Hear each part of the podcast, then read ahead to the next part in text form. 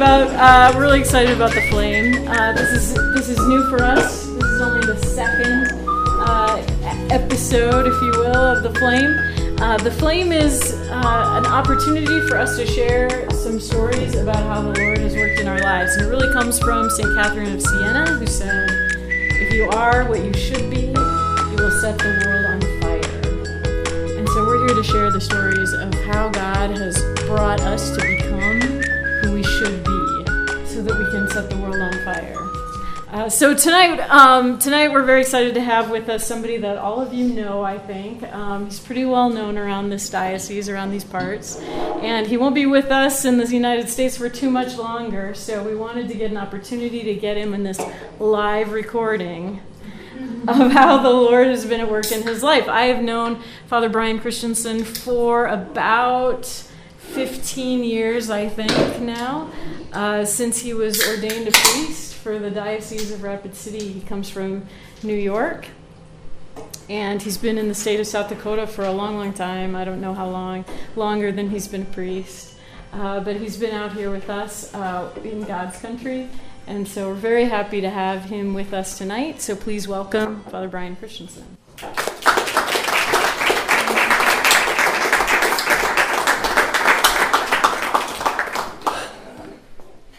So I was 25 years old, a first lieutenant in the Air Force, and newly assigned to Ellsworth Air Force Base in Rapid City, South Dakota. I just completed a year of pilot training at Williams Air Force Base in Arizona and initial qualification course in B1s at Dyess Air Force Base in Abilene.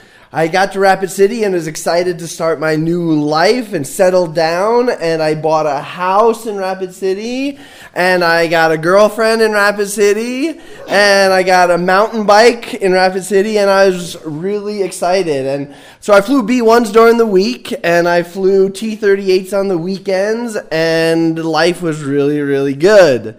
And then I went to church.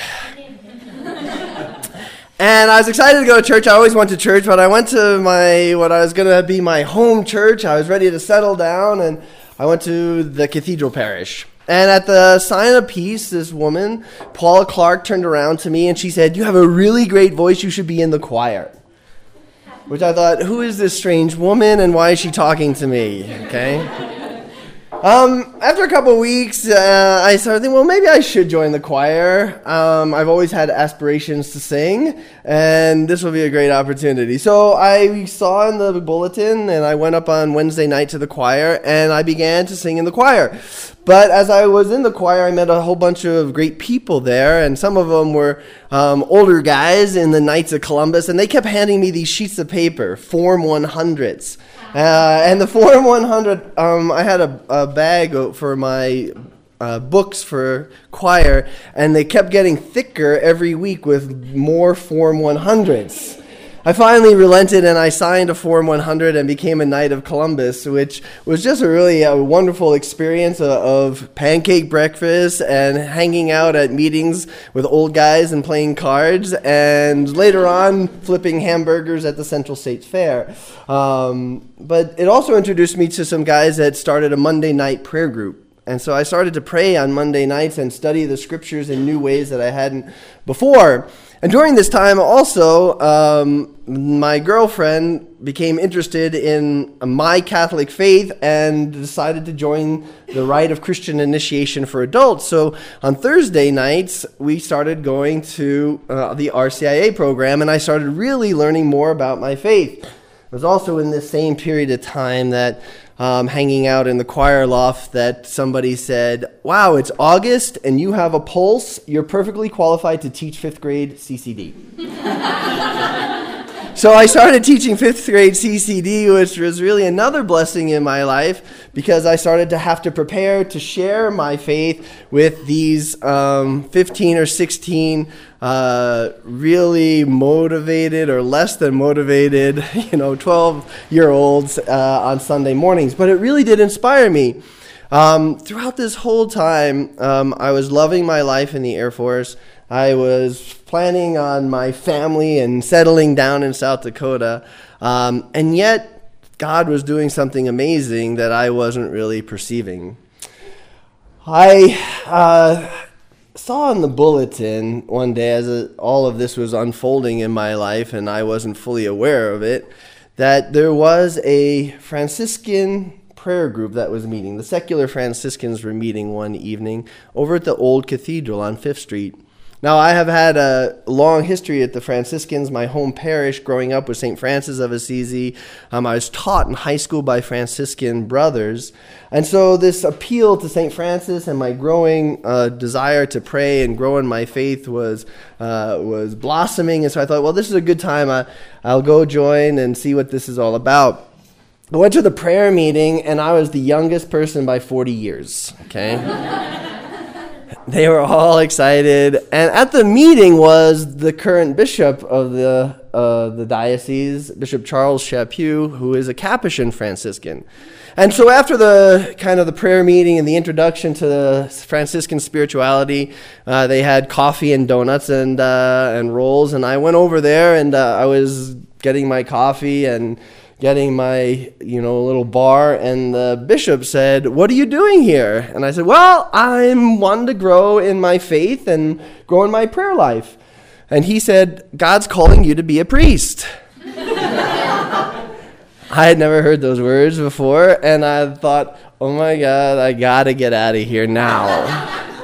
So i did. I ran I ran uh, home and I tried to put that out of my mind as much as I possibly could.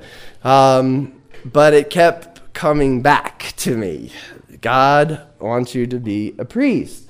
Um, I rejected that as I went about my uh, flying career, as I went about hanging out with my buddies and my friends, as I dated my girlfriend. Um, I didn't want to hear that voice in my head again, um, but it kept coming up. It was finally the Lent of the next year that I at least said to God, okay, I'm going to give you 40 days.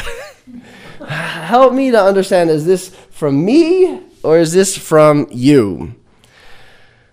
God took up the challenge. because every day in Lent, um, I often tried to go to daily Mass, and then on the Sunday um, masses, it seemed like every passage of scripture just jumped out at me. Like God was speaking to me. I swear the priests had formulated their homilies just for me. Like the whole cathedral was empty, but the priest was saying to me, Listen to the Lord. He's calling you. He wants to take you on a journey, He wants to set you free. Um, and by the time that the Easter rolled around and we celebrated the great Alleluia, I knew what I should do. But I was filled with an incredible amount of fear. Because if I told the Air Force that I wanted to leave and to go into seminary, and they told me no, then I would lose all the great stuff that I had. I'd be the guy that said no. And what was I going to say to my girlfriend? And what would my family think? Surely I was too old for this. I can't do this. I was too afraid to even talk to anybody about it. So one day after Mass during the Easter season, I decided that I would talk to Father Steve Biegler we were downstairs in the cathedral, and most of the life changing events of mine seemed to happen over coffee and donuts.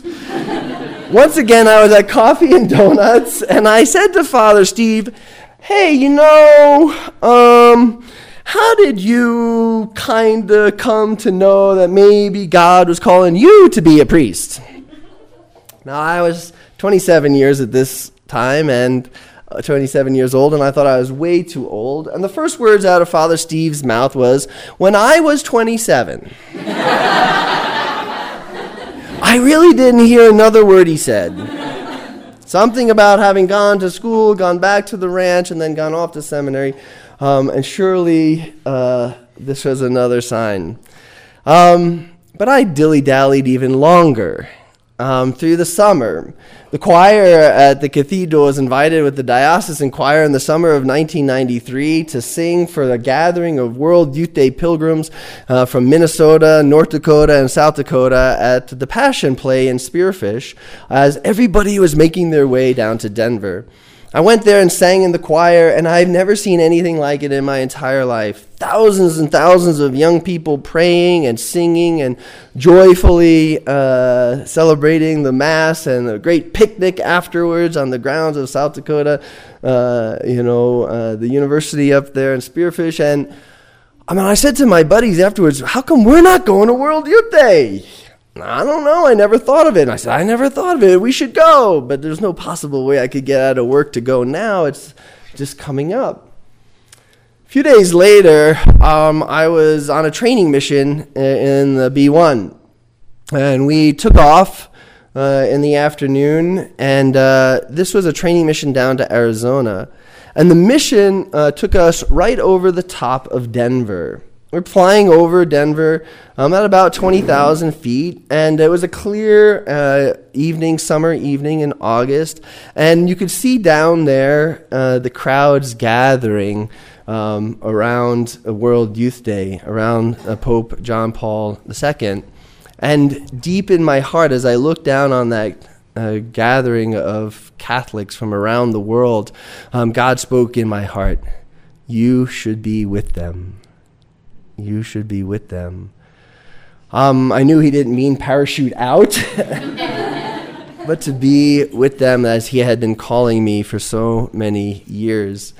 Um, I got back from that mission and um, I needed to talk to somebody, but I didn't know who, so I thought I'd go back to the man who had first invited me.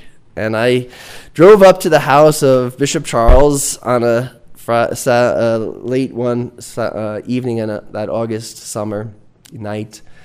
And I pulled up to his house, and as I got to his house, all of a sudden, all these doubts and fears just came rushing over me. You're crazy. This is nuts. What are you doing? This is not rational. You're lost your mind. Get out of here. And I did. I backed out of his driveway and I started driving. I don't know where I drove that night. I was crying, I was screaming, I was laughing, I rolled down the windows and shouted. Um, and at one point, I found myself all the way north of the mall on a gravel road. I had no idea how I got there. but I came to my senses and I turned around and prayed all the way back into town and it took me back up to the, the bishop's residence. And I got to the top of the driveway, and um, uh, immediately as I turned off the car, I heard, um, Who is it? Can I help you?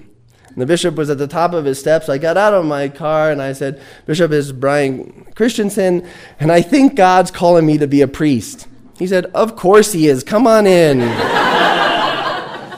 He told me great stories of that evening uh, of, of, uh, of World Youth Day and his experience of Pope John Paul II, and um, told me he would get me in touch with the vocation director in the days ahead. But then I had to do two other things. I had to face the Air Force, and at that time I still had five years of a commitment to fly in the Air Force and to be an Air Force officer. And I also had to tell my girlfriend. So I went to the Air Force and I got the sheet of paper that's necessary to get a special dispensation and to be discharged from the Air Force. Um, and people said it would take weeks to fill out and to complete and to mail off.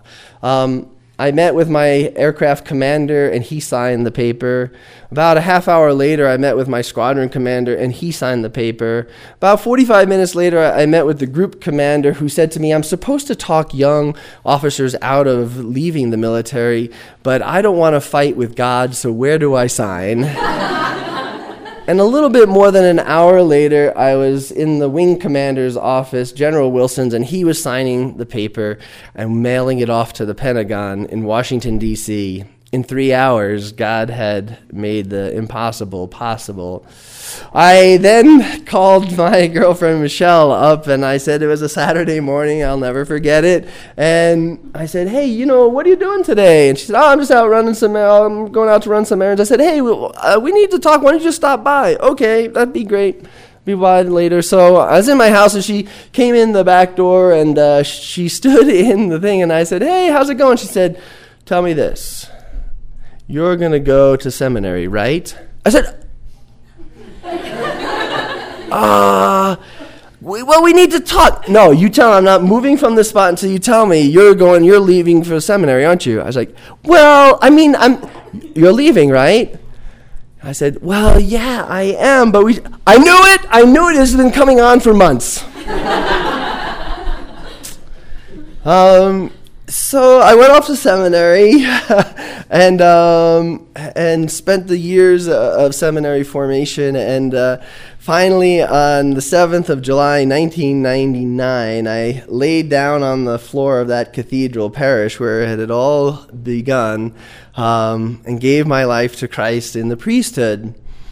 Um, after the great celebration of my ordination, uh, we went downstairs not for coffee and donuts, but for for a celebration. And a uh, uh, older priest, uh, Father Terry Morgan, came up to me, and he said, "How's it feel?" And I said, "It feels great." And he said, "Like it can't get any better." And I said, "Yeah, like it can't get any better." And he said, "Let me tell you, after 22 years, it keeps getting better." In a just a month or so, I'll be celebrating my fifth 15th anniversary of the ordination of my priesthood. And I can assure you all that it keeps getting better. Thank you.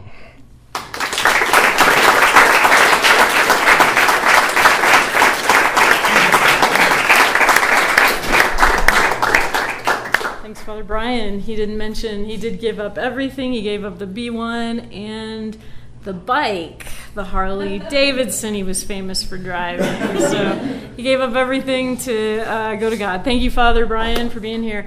Uh, I just want to let all of you know that all of these podcasts will be posted on theflamerc.com as we go. We'll be uploading those. And next month, because of the 4th of July, we're switching to the second Thursday. So look for us on July 10th instead of the 3rd and tell your friends because we can move into a bigger room than this and a bigger chapel. Thanks for coming. Please hang out, enjoy the drinks, enjoy the time together.